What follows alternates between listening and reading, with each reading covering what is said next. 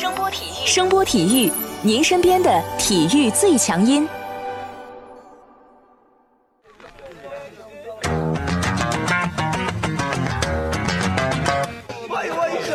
Yo yo, it's boogie time, so come on, let's swing it, alright? 看 NBA 风云，聊 NBA 故事，这里够有趣，这里够专业，没错，这里就是大话 NBA。I be the show, make a room, shake it, shaking it down. I be the nigga with a high profile. Everybody come on, we be the shakers with a crazy style. And then shocking the world, cause we the flow, shake his speed, make us rockin' the city. 欢迎大家来继续收听我们的大话 NBA 节目，我是有才哥。大家好，我是小老弟。火勇大战上周是落下了帷幕，最终勇士以总比分四比二战胜了火箭。这比赛虽然结束了啊，但围绕着这个系列赛的话题，到现在为止仍然很多。首先是关于登哥，啊，很多人说啊，这个 G 五跟 G 六在这个比赛的这个末节阶段，登哥有这个谜一般的出手少的问题，G 六最后呢又有关键时刻的这个运球失误，导致了这个伊戈达拉的抢断，然后就拿这个事儿说来说去。还有人说啊，为什么登哥要在这个如此关键的时刻遁形呢？这也是一个非常奇特的话题。另外一个让球迷们目前热议的话题，就是在 G 六开始之前。被爆出来，库里想练球，这个被保罗知道了。这罗主席一听，哎，你敢在我的这个地图上随便练习投篮，这还了得，对吧？最后把库里给赶出了训练场啊。在这个勇士赢下比赛之后呢，库里与格林在这个球员通道里面把这个事儿都拿出来调侃了一波啊，把这个 CP 三又推上了这个风口浪尖儿。最后这个事儿呢，又几经反转，又说好像没有赶库里出去。总之肯定是不承认的嘛，对不对？这两个所谓的热点啊，看了之后啊，我们觉得也真是够了啊！你实在是真的很没意思啊！咱先说登哥吧，就问一句话：你说西部半决赛六场下来，场均三十四点八分、七篮板、五点五次助攻、二点二次抢断、百分之三十五点八的三分命中率、百分之四十五点八的投篮命中率，这样的表现还能有人吹毛求疵，是否有点过分的呢？这种事儿吧，这我比较轻车熟路。你看啊，站在一个比较中立的位置讲，火箭这支球队本赛季的打法是完全建立在哈登这个个人能力的基础上。你哈登无论从常规赛到季后赛啊，他的稳定性其实是非常好的。球队对他本人的人设以及哈登自己的这个技术特点啊，注定了这个家伙需要大量的持球和出手，对不对嘛？在本赛季征战了八十九场比赛，红着眼睛依然能够在 G 六打出这个三十五分、八篮板、四助攻、四抢断的表现，我觉得真的已经很强了啊！哎，有但是吗？啊，但是说哈登在 G 五以及 G 六遁形的人啊，无一例外的有一特点，你知道是什么吗？什么？他们全部拿库里在这两场比赛末段阶段的这个表现作为参照。这话里话外的意思嘛，就是库里比哈登牛叉啊。这么去比较两个人有点无趣了啊！毕竟喜欢这两个人的球迷肯定很多，谁不服谁，这都是非常正常的事情了。但你真要非得从批评哈登中去体现库里的优秀，未免有点太自闭了吧？你看啊，本来这两个人都是联盟的顶级后卫，你非得这么上纲上线的去这样比较。哎，太没意思啊！我说句操蛋点的话，对不对嘛？你真这么比，那好，你比去嘛，没法比的。你就一样，人家库里是吧？一个、两个、三个，哟，今年还有希望四个，对吧？你能比吗？你这不是操蛋啊，你这是在引战。所以嘛，不能这么比啊！你两个人的技术特点、风格、球队对他们的使用方式是完全不一样的。是库里在这个 G 五跟 G 六的发挥啊，在这个决胜阶段。是更好的，那 G 三跟 G 四了，你怎么解释这个问题，对不对吧？你当时队里还有个无法阻挡的杜兰特呢，你这个事儿说不清楚的。但是呢，你既然扯到这个帮手这个事儿啊，咱们就不得不说说这个罗主席啊，主席同志 G 六真的打得非常不错啊，这个表现呢是二十七分、十一篮板、六助攻啊，命中率全部都在五十以上啊，攻防两端值个三千多万啊，人家明明工资是四千万啊，别说出来嘛，对不对？你。罗主席今年的总体感觉是一年不如一年了，人不服老不行的，对不对嘛？嗯，不过虽然状态下滑了啊，但是罗主席还是不断用他的经验和防守在帮助着球队，无非就是稍微这个价钱贵了点儿啊，没办法嘛，这就跟中国的股市一样，你小散进去的时候，你正好是高点买进，有什么办法呢？你不买。有的人是买啊，所以什么你进攻越来越不行了，对不对？你过不掉人，就开始就得用经验啊，什么支肘啊、沉肩呐、撅屁股啊，花样百出啊。说白了就是这个运动能力下降。G 六的最后阶段那个进攻犯规，我觉得就是最好的例子啊。你摆脱不了防守人，结果一把就上去了啊！如果对手呢是个诚实的孩子，硬吃了这一把，其实裁判也是很不容易去看清楚这个事情的。但是呢，你对付老油条这点就不太好用了，一看你这个要抬胳膊是吧？我立马就飞出去了啊！罗主席这个动作呢，也就瞬间。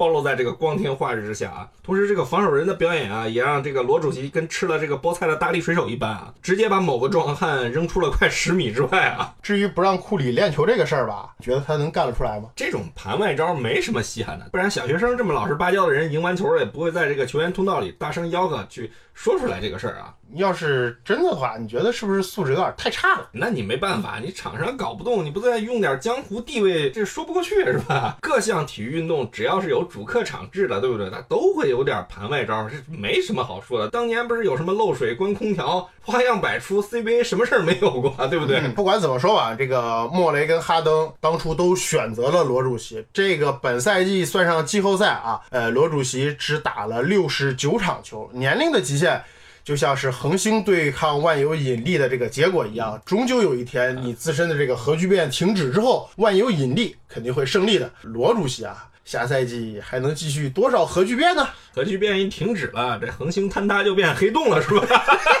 啊，这下赛季的事儿啊，下赛季的事儿啊，等十一月份了咱们再看啊。对于火箭啊，咱们必须得说呀，他们在这六场比赛里面展现出来这个能量啊，表现出来的战斗力啊，我始终认为是绝对是一支冠军级别的球队啊。我怎么记得好像去年咱俩也是这么说的？哎，你想找死吧？别无事生非啊！火箭本赛季确实是个王者之势啊，他们也有很多潜力，我觉得没有完全发掘出来。最明显的例子就是原本九人轮换，五个主力加两个长时间替补和两个十分钟以内的替补，这个搞法，你上期节目咱其实聊过。对对，勇士其实消耗很大的啊。在上周三的时候，我跟小老弟我们俩聊的时候也在说这个事儿。我一度是认为就这么搞下去啊，真的会把勇士给活活耗死的啊。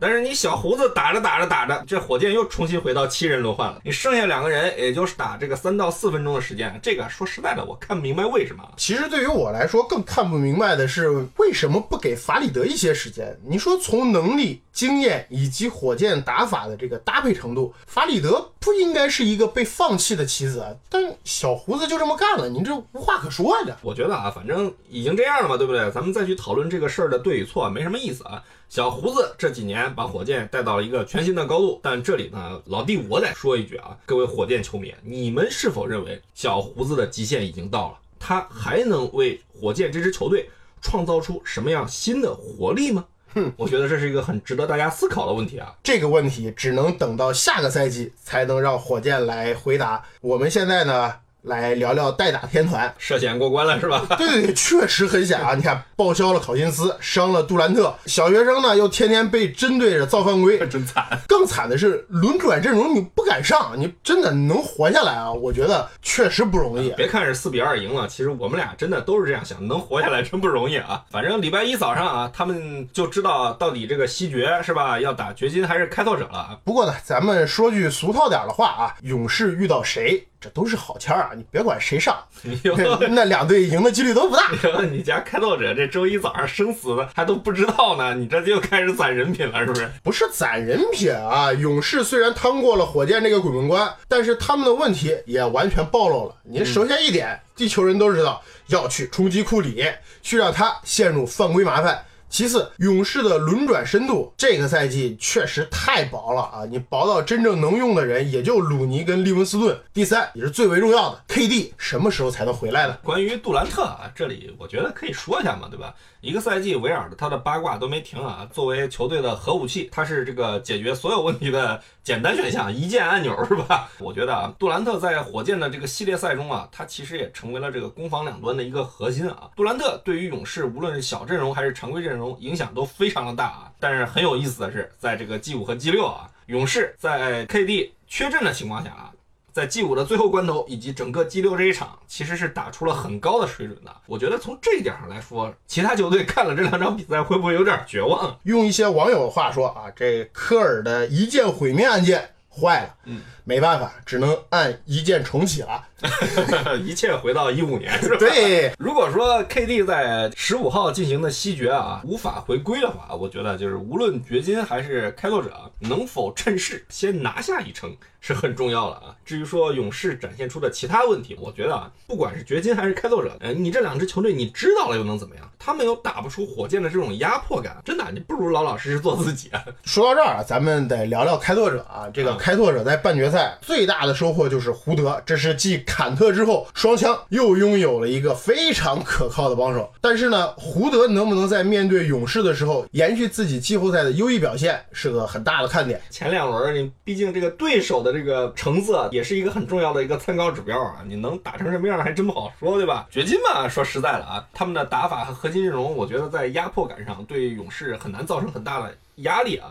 呃，优势嘛，肯定是他们的阵容深度其实挺不错的，能打球人比较多。那劣势嘛，我觉得这支球队啊，在进攻端是比较太依赖于老师的。不管怎么说啊，这两支球队啊，礼拜一给自己先渡个劫啊，再说后面的事儿，对吧？说完了西部球队啊，咱们来看看东部的情况。雄鹿是吧？哎，这个球队呢，已经让小老弟在上周四的时候牙疼、嗓子发炎，这最后气到跑到医院去挂吊瓶了啊！四比一，干脆利落的干掉凯尔特人，非常的惬意啊！现在在等待着。他们的对手完成死磕，生病而已，别瞎胡乱联想。天气这么干燥，谁不上个火呀？对不对？先不说这个啊，猛龙和七十六人这个系列赛虽然也打到这个抢七了啊，但是说实在的，我觉得这打到后面有点没意思。你两拨人都是你正常一场，我歇菜一场。说实在的，这种状态真的啊，觉得让这两支球队的核心小卡和小吉米很无奈啊。你们这是要累死老子吗？周一上午啊，双方正式抢七啊。这也是一场双方的生死战。猛龙如果跪了，这我们之前的节目里面已经小卡应该大概率要跑路。这个七六人如果跪了，布雷特布朗教练的饭碗呢，就稍微有点悬了啊。你不行，我换个行的人。所以嘛，对于雄鹿来说，那自然很惬意的去看着这两个队厮杀呀。哎，你觉得雄鹿？更想让谁晋级呢？我个人感觉啊，雄鹿还是打这个七十六人更巴适一点啊。七十六人总体来说，核心阵容应该是算是半路捏出来的，而且呢，他们的替补阵容深度极差啊，更容易对付一点。其实猛龙的这个核心阵容啊，经验还是很丰富的，全都是打过硬仗的人啊，而且呢，这个双卡感觉上来讲啊。是不太怕字母哥和米德尔顿的，七十六人就不一样了。你首先他们的核心阵容，雷迪克面对雄鹿完全就是突破口，哈里斯在锋线上，你甭管是碰上字母哥还是米德尔顿，他都不占什么优势啊。西蒙斯和巧吉米的这个防守压力会非常非常大，而且一旦进入轮转阶段之后啊，七十六人虽然经常使用主力去打，但从效果上看。特别是从这个次轮的这个对阵的情况来看，我觉得这招属于看天吃饭。一旦你恩比德打不开，其他人基本上也就废了。最后剩什么？只剩小吉米这个孤胆英雄了。雄鹿不怕你这个呀，而且人家阵容里面能打的人也多。各个位置上的能力其实都很均衡，没有太明显的缺陷。从雄鹿打败凯尔特人这个过程来看啊，怎么了？没事儿，没事儿，接着说，接着说。哎呦，好，一会儿我们再聊啊。呃，这个他们的实力已经完全超越了东部的这三支球队，明显更强，明显更强。而且我最直观的感受就是，你们谁来都一样。现在关键是人家这两队还在去拼命呢。这绿军已经去钓鱼了，我就想问一下，你这个病确定没事儿？没事儿，没事儿，没事儿。那我就放开说了啊，放开说，放开说。哎，那怎么样嘛？绿军已经去钓鱼了，而且呢，这个赛季的失败也很有可能把这支球队直接推到一个非常微妙的十字路口。对，因为这个赛季他们总体调调是定的很高的，对吧？这个球市对他们的希望也是很高的。但你就像你说的，成绩比较失败啊。成绩失败带来的问题就是，核心球员面临着选择，核心阵容面临着有可能会解体啊。球队要选择年轻人的去留。说如果确实很尴尬啊，但如果这个赛季他们不是以这种被连干四场的方式出局，凯尔特人要面对的局面，我觉得可能会好很多。但现在网上铺天盖地的关于凯尔特人的几个问题。还有包括凯尔特人的困局之类的文章一大堆，你确定你的病没事儿是吧？啊，我确定我的病没事儿。来，那你表示一下吧。整个凯尔特人啊，在这个季后赛的表现，大家也都清楚是个什么情况。这个问题的根源呢，就是球队的进攻以及球队的核心阵容的发挥是非常差劲的。这个赛季呢，这个确立了以欧文、霍福德、塔图姆为主力阵容，完全无法攻城拔寨啊。但是呢，相比于这个事儿啊，让他们很尴尬的是啊，球队在一七到一八赛季，欧文、海沃德双双报销，球队又有大面积伤病的情况下。这支球队打进了东决，而且跟老詹死磕了七场，反差之大，让这支球队在季后赛被淘汰之后呢，在这个夏天啊，要面对很多很多的问题啊。首当其冲的就是核心球员要续约嘛。你看欧文到现在态度不明朗，这莫里斯呢要续约，霍福德有球员选项，如果选择执行的话，明年的工资是三千一百二十万。罗齐尔这新秀合同到期，球队是要给出资质报价的。贝恩斯球员选项，泰斯合同到期，杰伦布朗虽然新秀合同好像还有一年吧，还有一年，但打得这么好，你是不是要谈谈续约的事儿啊？这些球员里面啊，我觉得对球队影响最大的是欧文和霍福德。欧文其实是凯尔特人在非常意外的情况下得到了，作为这个一个二十六岁的全明星球员，欧文自然会是球队优先选择续约的目标。即使在这个赛季的季后赛里面，欧文其实表现的，我觉得啊，相较于东部的其他全明星，他还是有点差距的啊。这个你一对比就对比出来了。你看七十六人恩比德和吉米巴特勒表现，虽然说这俩哥们儿时不时断个啥电的啊。但基本上做到了扛着球队往前走啊！雄鹿字母哥不说了，对不对？但你看看这个米德尔顿，低调奢华有内涵，对吧？猛龙这边小卡，咱们不需要再去赘述他在这个季后赛的疯狂表现了。但欧文整体来说，比起他们确实差点意思啊！特别是在这个系列赛最后的三场里啊，他在进攻端其实是比较游离于球队体系之外了啊。欧文的这个能力大家不用去怀疑，关键是目前凯尔特人没有把他给用好。其次就是外面的诱惑也比较多，加上这个赛季的成绩不是很理想，这让凯尔特人与欧文这个续约啊都蒙上了一丝阴影。另外一个关键的问题是什么？凯尔特人是想用欧文来勾引浓眉，组建这个明星阵容的一个重要筹码，对吧？你看，目前啊，联盟里面有质量的球星其实也就那么些人，在很多球星已经抱团的情况下，你想组建这个明星阵容是很困难的一件事啊。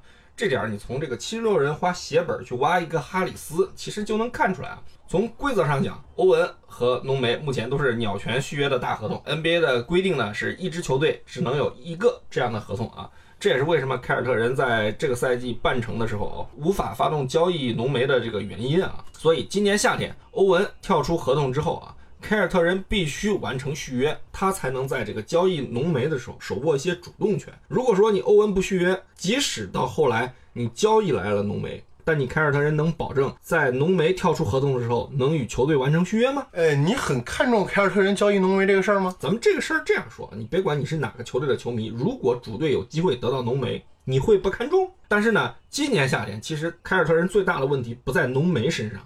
而在霍福德身上，霍福德这个年纪了啊，大概率会执行最后一年合同啊，这你能有什么说法？霍福德执行最后一年的合同啊，是完全符合正常逻辑的事情，对不对嘛？而且他一旦执行了合同啊，个人觉得以安吉的秉性，他完全有可能把这个霍福德交易掉。任何想释放薪金空间的球队或者有想法的球队啊，霍福德其实都是一个非常有吸引力的选择。但是请不要疏忽一点，霍福德对于。凯尔特人目前有多重要？嗯，确实啊，你去年没有他就不可能有东决嘛。你今年没有他，首轮都不一定过。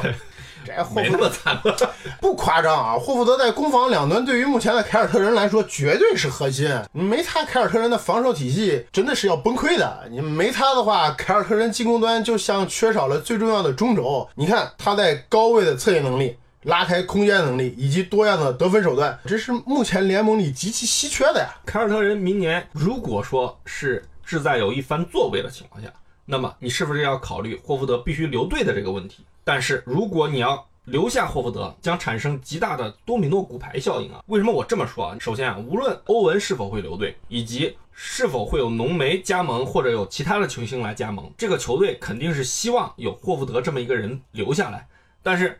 下个赛季凯尔特人里面啊，海沃德的工资是超三千三百万的。假设欧文续约，那么工资起薪怎么着也得有个三千三百万吧，而且很有可能更多，对吧？咱们再假设按照安吉的想法，他把浓眉交易过来了，浓眉下一个赛季的工资是不会低于两千六百万的。刚才我们提到了霍福德的工资是三千一百二十万，下个赛季的工资帽应该是一亿零九百万。你这球队还玩不玩了？交易海沃德嘛，你反正是吧，大家都懂的。海沃德的合同啊是四年一亿两千八百万，但是呢，他的合同里面有百分之十五的交易保证金。当年就是因为凯尔特人打了亲情牌，以及合同里面有这个百分之十五的交易保证金，最后海沃德才愿意来到波士顿啊。他下个赛季是合同的第三年，二零二一年拥有球员选项啊。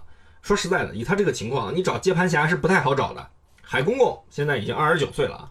你去个重建的球队当核心，你觉得现实吗？去强队给别人打下手，人家不见得要啊，对不对？而且接盘海沃德的球队肯定要面临一个海沃德极有可能执行最后一年合同的这个现实情况，对不对吧？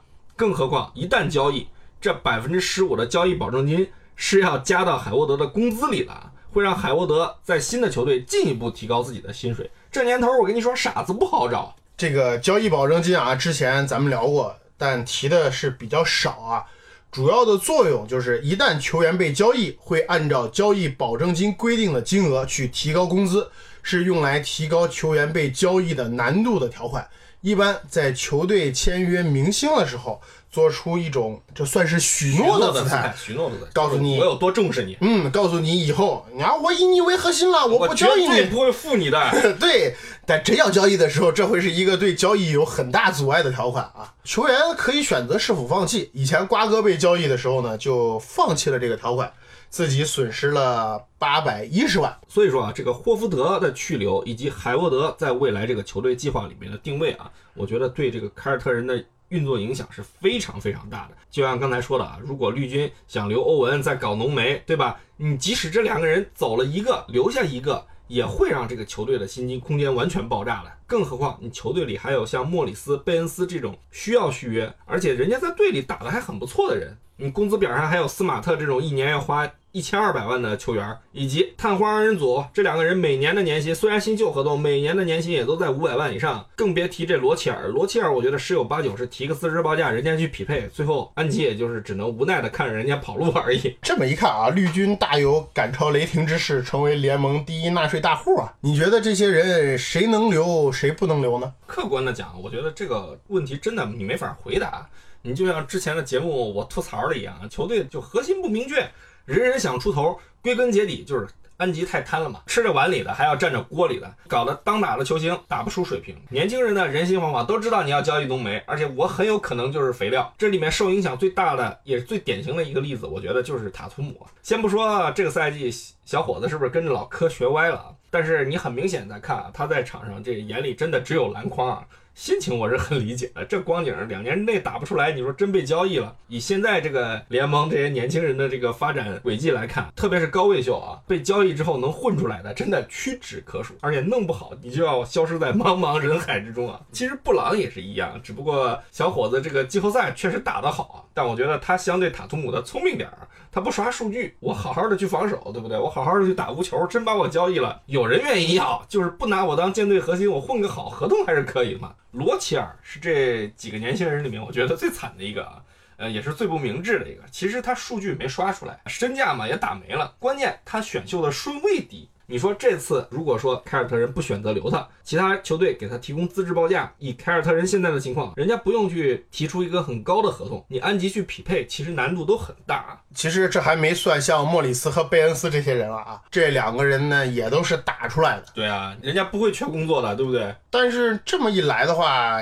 那绿军的球队股价可能就要面临拆散的风险啊。所以说，这个凯尔特人夏天的问题是非常大的啊。咱们且不说谁来谁不来啊，就说留下的人，你欧文留下了，你下赛季确定还以欧文和海公公为核心，再加上个霍福德去搞，队里很多好用的人也不一定能留下来，你补强也会受到很大的限制。但 NBA 的球队历来在这个成绩滑坡的时候啊，都会主动去求变，你调整阵容嘛。安吉的小算盘。估计现在是不是已经开始叭叭响了？首先啊，在欧文这个问题上，我觉得他应该考虑一下，对于这个球队，欧文是不是必须的？如果不是，那么凯尔特人今年夏天有机会得到其他人吗？我觉得吧，这个问题应该不是咱们来回答了吧，得安吉自己亲自来啊。除了这些明星球员以外啊，其实你像斯马特、塔图姆。这些人在队里，我觉得啊，你凯尔特人这个管理层应该好好考虑考虑，他们是不是真的必不可少了？你看斯马特双刃剑打得好的时候，完全可以当一个准全明星来使用，但一个赛季他能打出多久这种高质量的比赛，这是一个很大的问题，对吧？防守端他还很出色啊。但是这个有投篮缺陷，也让他成为了这个对手在战术上的一个选择。在他缺阵的日子里面，布朗其实打得也很不错嘛。那你球队就需要面对一个如何选择的问题。其实我觉得，对于绿军来说，还有一个需要选择的就是塔图姆，他究竟是有很高的上限呢，还是只是有不错上限的一个年轻人？这就取决于凯尔特人对于他的期望和规划究竟会是一个什么样子，也是这个夏天绿军非常去值得思考的一个问题。所以啊，你这个赛季你战绩一不好，当这些问题同时出现的时候啊，球员也好，教练也好，球迷也好，管理层他们看问题的角度会不一样，对吧？你要说这个赛季成绩好，咱们别说什么进总决赛，你就打到东决了，对不对？一看，呃，我可以一搞嘛。但是呢，你现在呢很尴尬的是啊。你被人家雄鹿按着一顿暴打，对不对？半决赛就早早出局了，而且是以这种方式出局，这就搞得球队里上上下下都开始怀疑人生了嘛。他们都要去重新去想，比如说霍福德，我是跳出合同换一家试试啊，还是我是留在这儿我就拿我这个三千多万的工资呢？对不对？这都很不好说的。你要说以霍福德的实力，他如果真的想要一个总冠军戒指，好，他就跳出合同去自由市场找一支强队。你看吧，打着灯笼排着队，绝对有人要的。同理，你凯尔特人在这个休赛期，你也面临着会失去霍福德的这个情况，那么你这个球队如何去规划，这也是个很大的问题。所以总体来说啊，这个安吉在之前的几个赛季小算盘打得很好，聚集了一帮有潜力、有实力的这种年轻人也好，或者球员也好，现在反倒成了自己的负担了。对，那就是这个休赛期需要安吉自己好好去琢磨琢磨。